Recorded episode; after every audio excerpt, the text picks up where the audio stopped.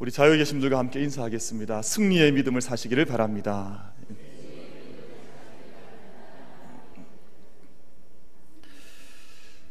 저는 우리 호산나 찬양대가 우리 한강 이남에선 제일 찬양을 잘한다고 생각하고 있습니다.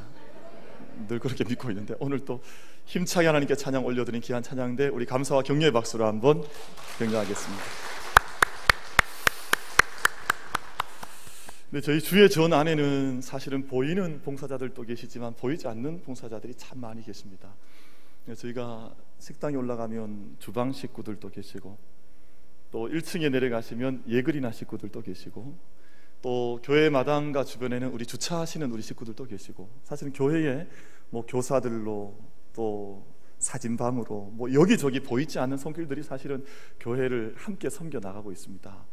우리가 늘 얼굴을 잘 대할 수는 없지만 우리 모든 구석구석에서 주의 전 하나님의 나라 또 우리 모든 성도님들 교회 섬겨 나가시는 우리 모든 식구들께 우리 영적인 마음을 다 담아서 우리 감사의 박수로 한번 같이 한번 보이진 않지만 한번 박수 한번 하겠습니다.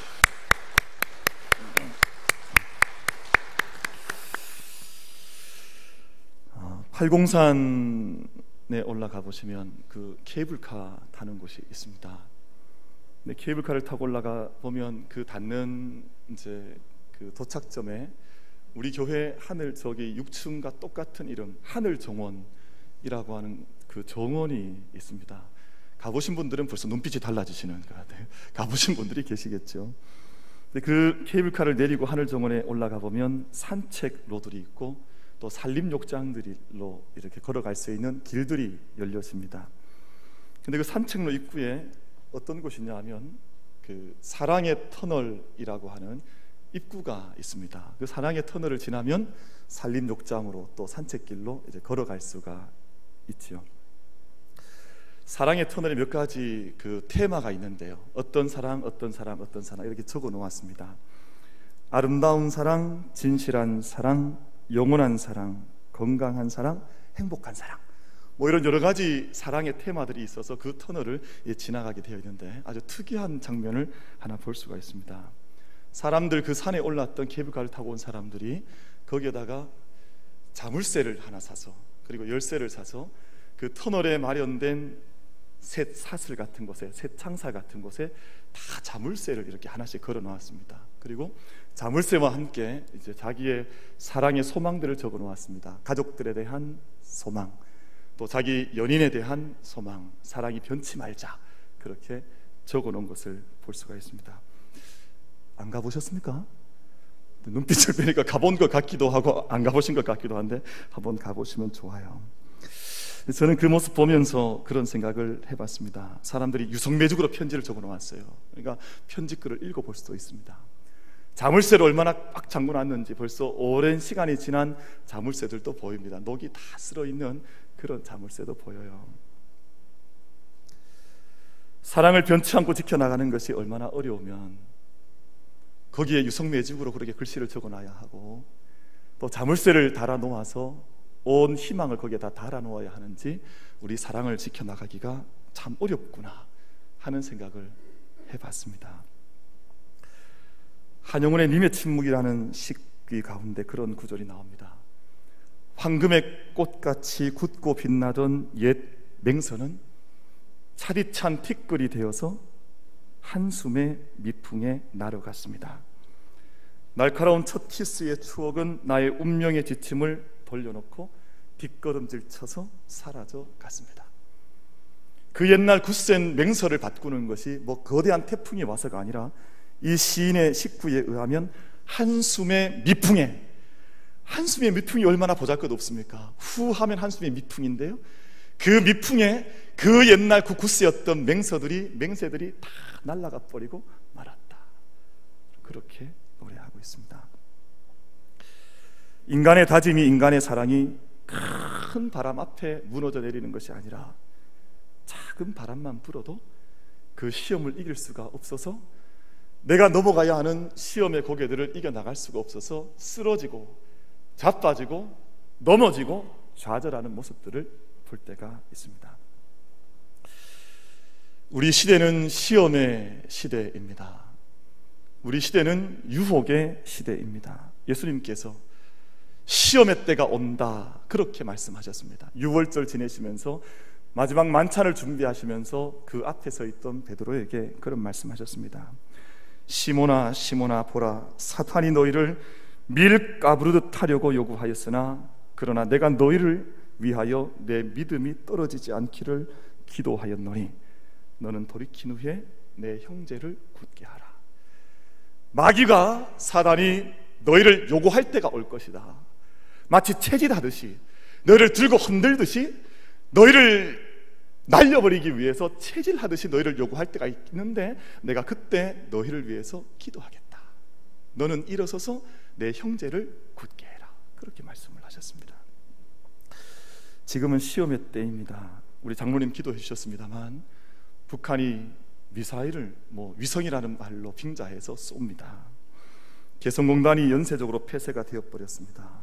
글로벌 유가와 주가가 20% 이상 이건 뭐 있을 수 없는 일인데요. 폭락을 하고 있습니다.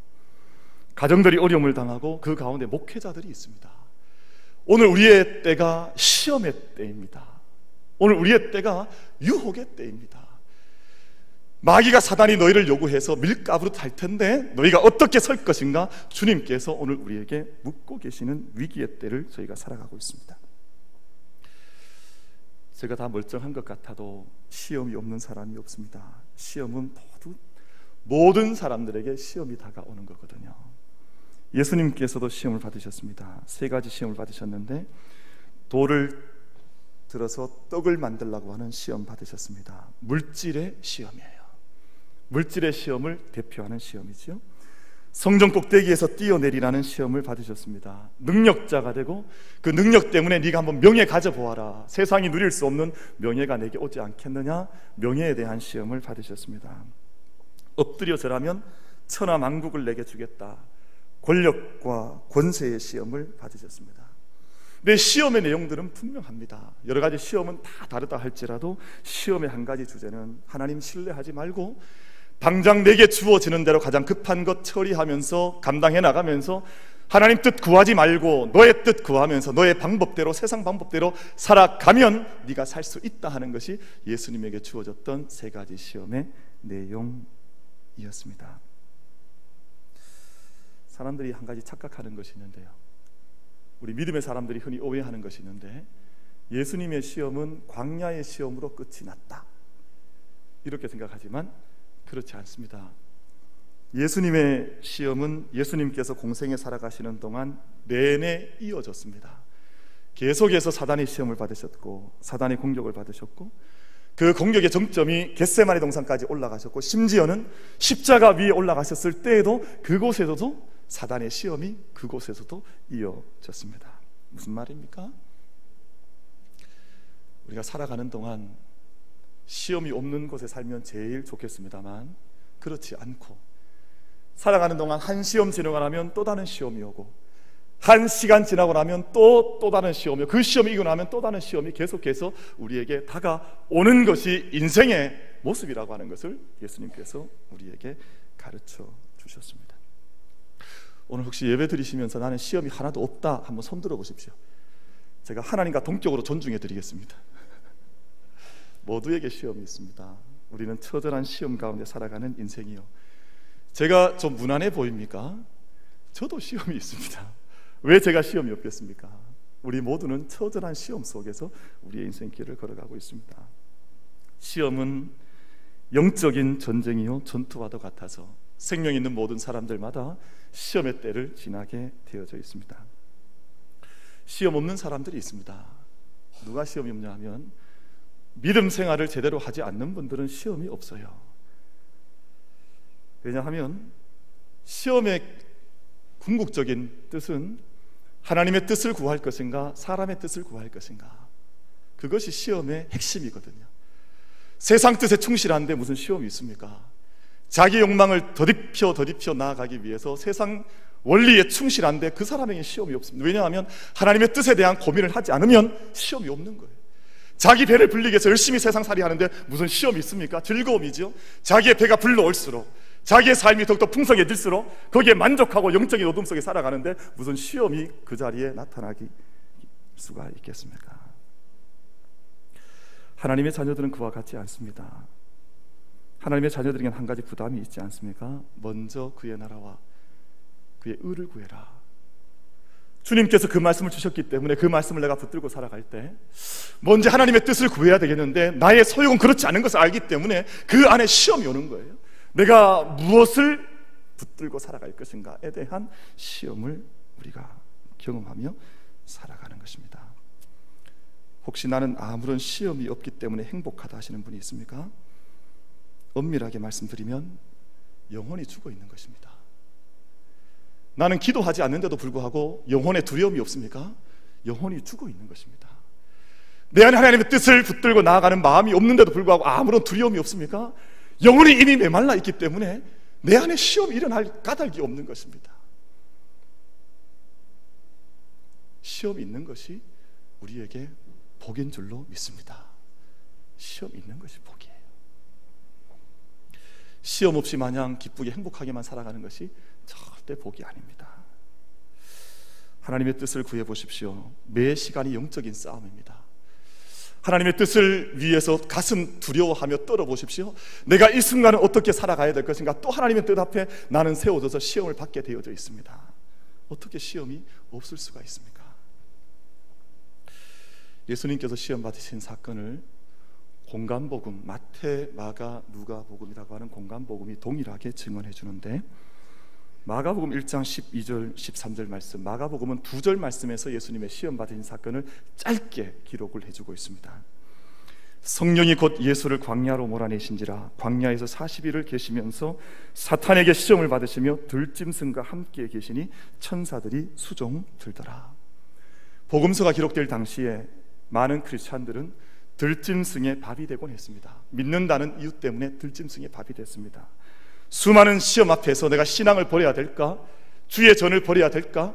고민하면서 살아갔던 사람들이 복음서가 기록될 당시에 수천 년 전에 믿음의 사람들의 상황이었습니다. 시험이 켜켜이 그들 가운데 있었고 마치 들짐승 가운데 계셔서 시험 받고 계신 예수님처럼 모든 성도들도 그런 시험 가운데에서 자신의 믿음의 싸움을 감당해 나갔습니다. 예수님이니까 당연히 시험 이기셨다 생각하십니까? 그렇지 않습니다. 예수님이시기 때문에 더 많은 시험 앞에서 더 큰 시험 앞에서 그 시험의 고난 온전히 감당해 나가시면서 시험을 참으신 것이 아니라 시험을 이겨 나가셨습니다. 때로는 우리 성도들 가운데 그런 고백하여 시험은 참는 것이다 아닙니다. 시험은 이기는 것입니다. 우리 모든 성도들께서 시험을 그저 참는 수준이 아니라 시험을 이겨 나갈 수 있는 은혜들 그 능력들을 우리가 함께 얻는 이 예배 우리의 믿음의 삶이 되기를 축원합니다. 예수님께서 광야에서 사단의 시험을 물리치신 이유들이 있는데요. 첫 번째는 삼위 하나님, 삼위일체 하나님의 사랑의 능력이었습니다. 마테마가 누가세 공간복음서들은 공통적으로 예수님의 시험 사건 직전에 예수님의 수세 사건, 즉 세례 받으신 사건을 기록해 두고 있습니다. 누가복음만 세례 받으신 사건과 예수님의 시험 받으신 사건 가운데 예수님의 족보를 두고 있습니다만 마태, 마가복음은 예수님의 세례 사건 직후에 예수님의 시험 사건이 이어졌다고 그렇게 증언을 하고 있습니다. 특별히 마태복음 말씀을 보면 그때에 즉 세례 받았을 때에 예수께서 성령에게 이끌려 마귀에게 시험을 받으러 광야로 가셨다라고 말씀을 하고 있습니다. 그리고 그 광야로 가신 예수님께서 40일 금식하시면서 기도하시는 가운데 시험 받으셨고 그 모든 시험을 물리치시고 승리하셨다 말씀하고 있습니다. 예수님께서 광야에서 그 시험을 홀로 감당하신 것 같습니다만 영적인 눈으로 가만히 들여다보면 예수님께서는 하나님의 사랑에 옷을 덧입고 그 시험의 자리에 나아가셨습니다. 예수님께서 광야에 들어가시기 전에 세례를 받으실 때 하나님께서 하늘로부터 하늘 문이 열리면서 예수님께 말씀하시면서 사랑의 말씀으로 예수님에게 입혀 주시고 덮어 주신 것을 저희가 발견할 수 있습니다. 너는 내 사랑하는 아들이라. 내가 너를 기뻐하노라. 사랑의 말씀으로 예수님께 하나님께서 전신 갑주를 입혀 주신 것이었습니다. 에베소서 6장 13절로 17절 말씀을 보면 우리가 취해야 할 전신 갑주가 있다. 믿음의 싸움을 싸워 나갈 때 시험의 때에 위기의 때에 우리가 입어야 할 전신 갑주가 있다는 것을 말씀합니다. 그 말씀을 좀 길긴 합니다만 제가 다 읽기를 원해요. 그러므로 하나님의 전신 갑주를 취하라. 이는 악한 날에 너희가 능히 대적하고 모든 일을 행한 후에 서기 위함이라. 악한 때에 이 모든 일을 지내고 나서 너희가 능히 서기 위함이라. 우리는 악한 때를 지나고 나면 넘어지는 자들이 있고요. 악한 때를 지나고 나면 넉넉히 서 있는 자들이 있는데 왜 너에게 전신갑주를 입으라고 말하냐면 이 악한 때를 지난 후에 너희가 서 있기를 원합니다. 그렇게 주님께서 말씀하시는 것 아닙니까? 그런즉 서서 진리로 너희 허리띠를 띠고 의의 허심경을 붙이고 평안의 복음이 준비한 것으로 신을 신고 모든 것 위에 믿음의 방패를 가지고 이로써 능히 악한 자의 모든 불화사를 소멸하고 구원의 투구와 성령의 검 곧 하나님의 말씀을 가지라 그렇게 말씀을 하고 있습니다. 저희가 늘 성경을 많이 하셔서 잘 아시겠습니다만 모든 것들이 다 방패들입니다. 모든 것들이 다 자기를 지키기 위한 것입니다만 성령의 검 곧 말씀을 붙들고 이 싸움을 이겨나라고 말씀하셨는데 예수님께서 광야 가운데로 시험을 받으러 나가실 때 하나님께서 예수님에게 말씀의 옷을 전신갑주를 입혀 주신 거예요. 이는 내 사랑하는 아들이요 내 기뻐하는 자라라고 하는 그 말씀의 옷을 입고 예수님께서 광야 가운데로 들어가셔서 사단의 시험을 이기셨다라고 말씀하시는 것입니다. 하나님의 사랑의 말씀이 예수님을 덮어 주실 때 성령께서는 능력으로 예수님을 덮어 주셨습니다. 하나님의 사랑의 말씀의 옷과 성령의 능력이 예수님과 함께 광야에 덧입혀졌을 때 예수님께서 그 모든 광야의 시험의 시간들을 이겨 나가셨다고 말씀하고 있습니다. 여러분 사랑의 능력입니다. 결국은 사랑의 능력입니다. 내 안에 하나님의 사랑의 말씀의 겉옷이 덧입혀져 있지 않으면 내 안에 성령의 능력에 대한 온전한 의지함이 없으면 우린 세상의 이 처절한 위기의 시대에서 넉넉히 승리할 수가 없는 것입니다. 성삼위 하나님께서 광야의 시험의 때에도 함께 하셔서 서로를 존귀하게 하시고 영화롭게 하셨습니다. 신학자 가운데 코넬리우스 플랜팅가라고 하는 신학자가 있는데요. 이 신학자가 성삼위 하나님의 서로를 영화롭게 하는 모습을 이렇게 그의 책에서 그의 신학 책에서 서술을 해놓았습니다. 하나님 안에 새 위격은 서로를 영화롭게 합니다. 하나님 안에 있는 각 위격은 서로를 높이고 서로 교제하며 서로를 존중합니다. 각 위격은 다른 위격들을 자기 존재 중심에 품고 있습니다. 각 위격은 서로를 덮으며 애워 쌉니다. 따라서 하나님의 내적 삶은 서로에 대한 존중심으로 넘쳐납니다. 넘쳐나는 이 존중에 대한 서로에 대한 사랑과 넘치는 존중감이 40일 광야 두신 가운데 금식하셨던 예수님이 마귀의 시험을 이기게 하셨던 하나님의 능력이 되었다고 말씀하고 있습니다. 그래서 삼위 하나님은 참 행복하셨던 하나님이에요. 지금도 마찬가지입니다만 기쁨을 서로 이기지 못하게 하셨습니다. 서로에게 사랑을 퍼두시고 서로를 기뻐하시고 서로를 찬양하시고 서로를 높여 주셨습니다. 그래서 C.S. 루이스라고 하는 위대한 우리 동시대의 이 학자는 하나님은 춤추시는 하나님이시다. 광야 가운데 계실 때에도 공생의 가운데에도 십자가 앞으로 나아가실 때에도 그 사랑의 능력 때문에 넘치는 사랑 때문에 감당할 수 없는 표현할 수 없는 사랑 때문에 하나님은 춤추시는 하나님 댄싱 갓이라고 표현을 했습니다.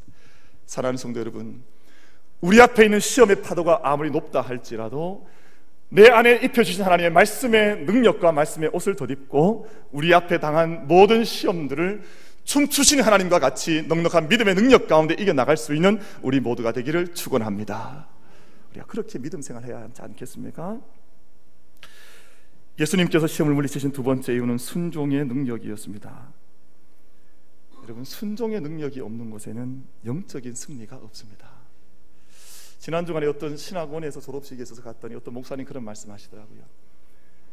성도들 가운데 위대한 성도들이 많더라는 것입니다. 집을 팔아서 하나님께 헌금을 드리기도 하고 자기의 모든 땅을 팔아서 성, 전 위에서 자기의 모든 재산을 희사하는 사람도 있고 근데 평생 목회하고 맞더니 가만히 돌아봤더니 정말 자기 자신을 순종해서 십자가 앞에서 복종시켜서 자기 자신을 바치는 사람을 만나기는 너무 어려웠더라. 그 말씀하시더라고요. 물질을 바치는 것은 쉽습니다. 자기의 재산 바치는 것도 어떻게 보면 쉬울 수 있습니다. 그런데 자기 자신을 쳐서 복종시켜서 십자가 앞에 자기를 제물로 드리는 것은 너무나 어려운 일입니다. 그것이 순종입니다. 창세기 1장을 보면 성령께서 수면 위를 운행하시고 하나님께서 말씀으로 세상을 창조하시면서 역사가 시작이 되었습니다. 그리고 그 직후에 사탄이 나타나서 최초의 인간인 아담과 하와를 유혹하며 시험했습니다. 이것이 창세기 소두의 가장 중요한 말씀 아닙니까? 하나님께서 에덴 동산에서 아담에게 이렇게 말씀하십니다. 한 나무에 관하여는 너는 내 말에 순종해라. 선악을 알게 하는 지식의 나무에 절대 열매를 따먹지 말아라. 그 열매를 따먹으면 네가 반드시 죽을 것이다. 그렇게 말씀하셨습니다. 하나님께서 왜 그렇게 말씀 왜 왜 그렇게 해야 하는지에 대한 이유를 말씀하지 않으셨습니다. 단순히 그렇게 하라고 말씀하셨습니다. 그런데 인간이 사단이 건드렸던 것은 왜였습니까? 왜 내가 여기에 순종해야 합니까? 왜 내가 이 일을 해야 합니까? 사람들의 질문은 늘 그렇게 따라옵니다. 그렇기 때문에 순종이 어렵습니다. 하나님 말씀을 통해 믿음을 원하셨고 순종을 원하셨습니다. 네가 나를 사랑한다면 저 나무의 열매를 먹지 말아라. 나는 너와 바른 관계 속에 있기를 원한다. 저 나무의 열매를 건드리지 않으면 너는 먹지 않으면 너는 살 것이다. 근데 아담은 하와는 그 말씀에 순종하지 못했습니다. 똑같은 일이 광야에서 예수님에게 일어났고 똑같은 일이 예수님의 십자가 나무의 사건에서 일어났습니다. 돌로 떡을 만들어 봐라. 배고픈데 먹어야 할 것이 아니냐. 네가 뛰어내려 봐라. 사람들에게 영광과 명예를 얻게 될 것이 아니냐. 내게 한번 절을 해봐라. 온 세상 모든 것들을 네가 다 얻게 될 것이 아니냐. 십자가에서 내려와 봐라. 그러면 우리가 너를 믿을 것이 아니냐. 여러분 시험은 동일합니다. 모든 시험의 언어는 다르게 표현된다 할지라도 시험의 핵심은 한 가지입니다. 네가 나에게 순종할 수 있겠느냐? 순종할 수 없겠느냐? 하는 것을 하나님께서 물으십니다. 하나님께서 예수님께 말씀하신 것이 무엇입니까? 이 나무에 가난한 십자가에 가난한 네가 내 말을 믿고 순종하면 너는 죽을 것이다. 이것이 하나님의 말씀이었습니다. 첫사람 아담에게는 네가 이 열매를 먹지 않으면 이 나무를 너가 범하지 않으면 네가 살 것이라고 약속하셨는데도 사람은 그 약속을 어기고 순종하지 못했습니다. 왜 예수님이 우리에게 중요합니까? 네가 여기에 순종하면 너는 죽을 것이다라고 말씀했는데도 불구하고 예수님은 거기에 순종하셔서 죽음의 자리에 나아가셔서 죽음의 잔을 마시셨습니다. 예수님이시죠. 우리의 주님이십니다. 그 순종을 통해 예수님 시험을 이기시고 승리하셨습니다. 사랑하는 성도 여러분, 순종은 그토록 어려운 것입니다. 믿음의 사람들이 시위시위 순종을 이야기합니다만 우리가 어떻게 어떤 모습으로 하나님 앞에 순종해 왔습니까? 우리의 온전한 순종의 도를 통해 믿음의 은총을 통해서 믿음의 모든 승리의 자리에 함께 당당히 나설 수 있는 우리 모든 예배자들이 되실 수 있기를 주님의 이름으로 축원을 드리겠습니다. 예수님께서 시험을 물리친 세 번째 이유는 하나님 아버지에 대한 온전한 믿음이었습니다. 사탄은 하나님의 뜻을 허물기 위해서 하나님 말씀을 가지고 시험을 했고 하나님의 이름을 들먹었습니다. 네가 정말 하나님의 아들이거든 왜 이것 하지 않느냐? 모든 권세와 영광이 내게 있는데 내가 이 권세와 영광을 내게 주겠다. 거짓을 임삼고 하나님의 이름을 빙자하고 또 심지어는 하나님의 말씀을 그대로 인용하여서 말씀을 가지고 예수님을 시험을 해 왔습니다. 그럼 시험은 그렇게 다가오는 것 아닙니까? 하나님인 것처럼 하나님 말씀을 빙자해서 하나님의 뜻인 것처럼 모든 것을 속여서 우리에게 다가오는 것이 시험의 모습입니다. 그래서 어렵습니다. 근데 그 모든 시험을 분별할 수 있는 것은 하나님에 대한 온전한 믿음이야말로 그 모든 시험을 이겨나가는 줄로 믿습니다. 예수님에게 있었던 하나님에 대한 온전한 믿음, 하나님에 대한 자기의 모든 것을 던져놓을 수 있는 전형격적인 하나님에 대한 신뢰만이 그 모든 시험을 이겨나가게 하는 것입니다. 제가 수년 전에 미국에서 생활할 때 제가 자주 올라갔던 한 기도원이 있습니다. 북가주 금식 기도원이라고 하는 기도원인데요. 이곳에 약 5, 6년 전에 큰 태풍이 왔었습니다. 이 캘리포니아 지역에 큰 태풍이 불어왔는데 그때 수많은 나무들이 넘어지고 뭐 아름다리 아름드리 나무들 뭐 수십 미터 하는 나무들도 막 넘어지고 했습니다. 근데 이 기도원이 기도원 속에 이 아름다 아름드리 나무들이 막 수십 그루가 심어져 있고 그 사이에 이 집들이 기도원이 기도 처소들이 이렇게 지어져 있습니다. 근데 이 태풍 때문에 나무들이 넘어졌어요. 근데 신비하게도 그 막 나무들이 넘어질 때 이 나무들이 어떻게 넘어졌냐 하면 기도원 사이사이 집들이 지어져 있는데 그 집 사이사이에 나무가 넘어졌어요. 얼마나 위험했겠습니까?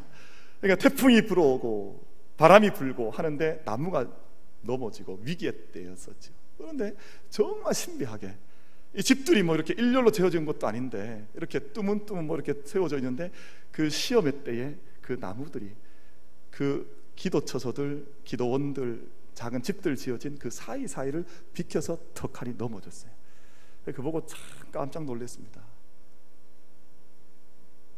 저희가 그 원장님과 함께 이야기 나누면서 야, 나무가 이렇게 어떻게 넘어질 수가 있나.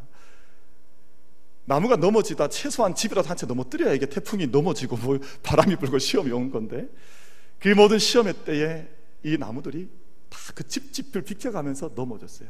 근데 그때가 언제냐 하면 이 기도원 속에 나무가 필요할 때였어요.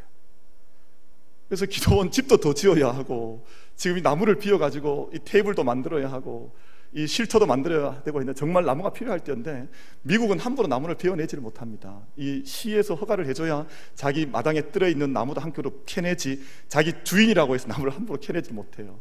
근데 그때 나무가 넘어져서 사이사이에 넘어져서 그것을 다 잘라내서 그것을 식탁을 만들기도 하고 의자를 만들기도 하고 그렇게 역사를 했습니다. 여러분 아무리 시대가 어렵고 우리 앞에 시험이 큰 시험이 다가온다 할지라도 하나님 앞에 겨자씨만한 믿음 가지고 정직하게 서는 심령들 믿음의 사람들을 하나님께서 승리하게 하시고 붙들어 주시는 줄로 믿습니다.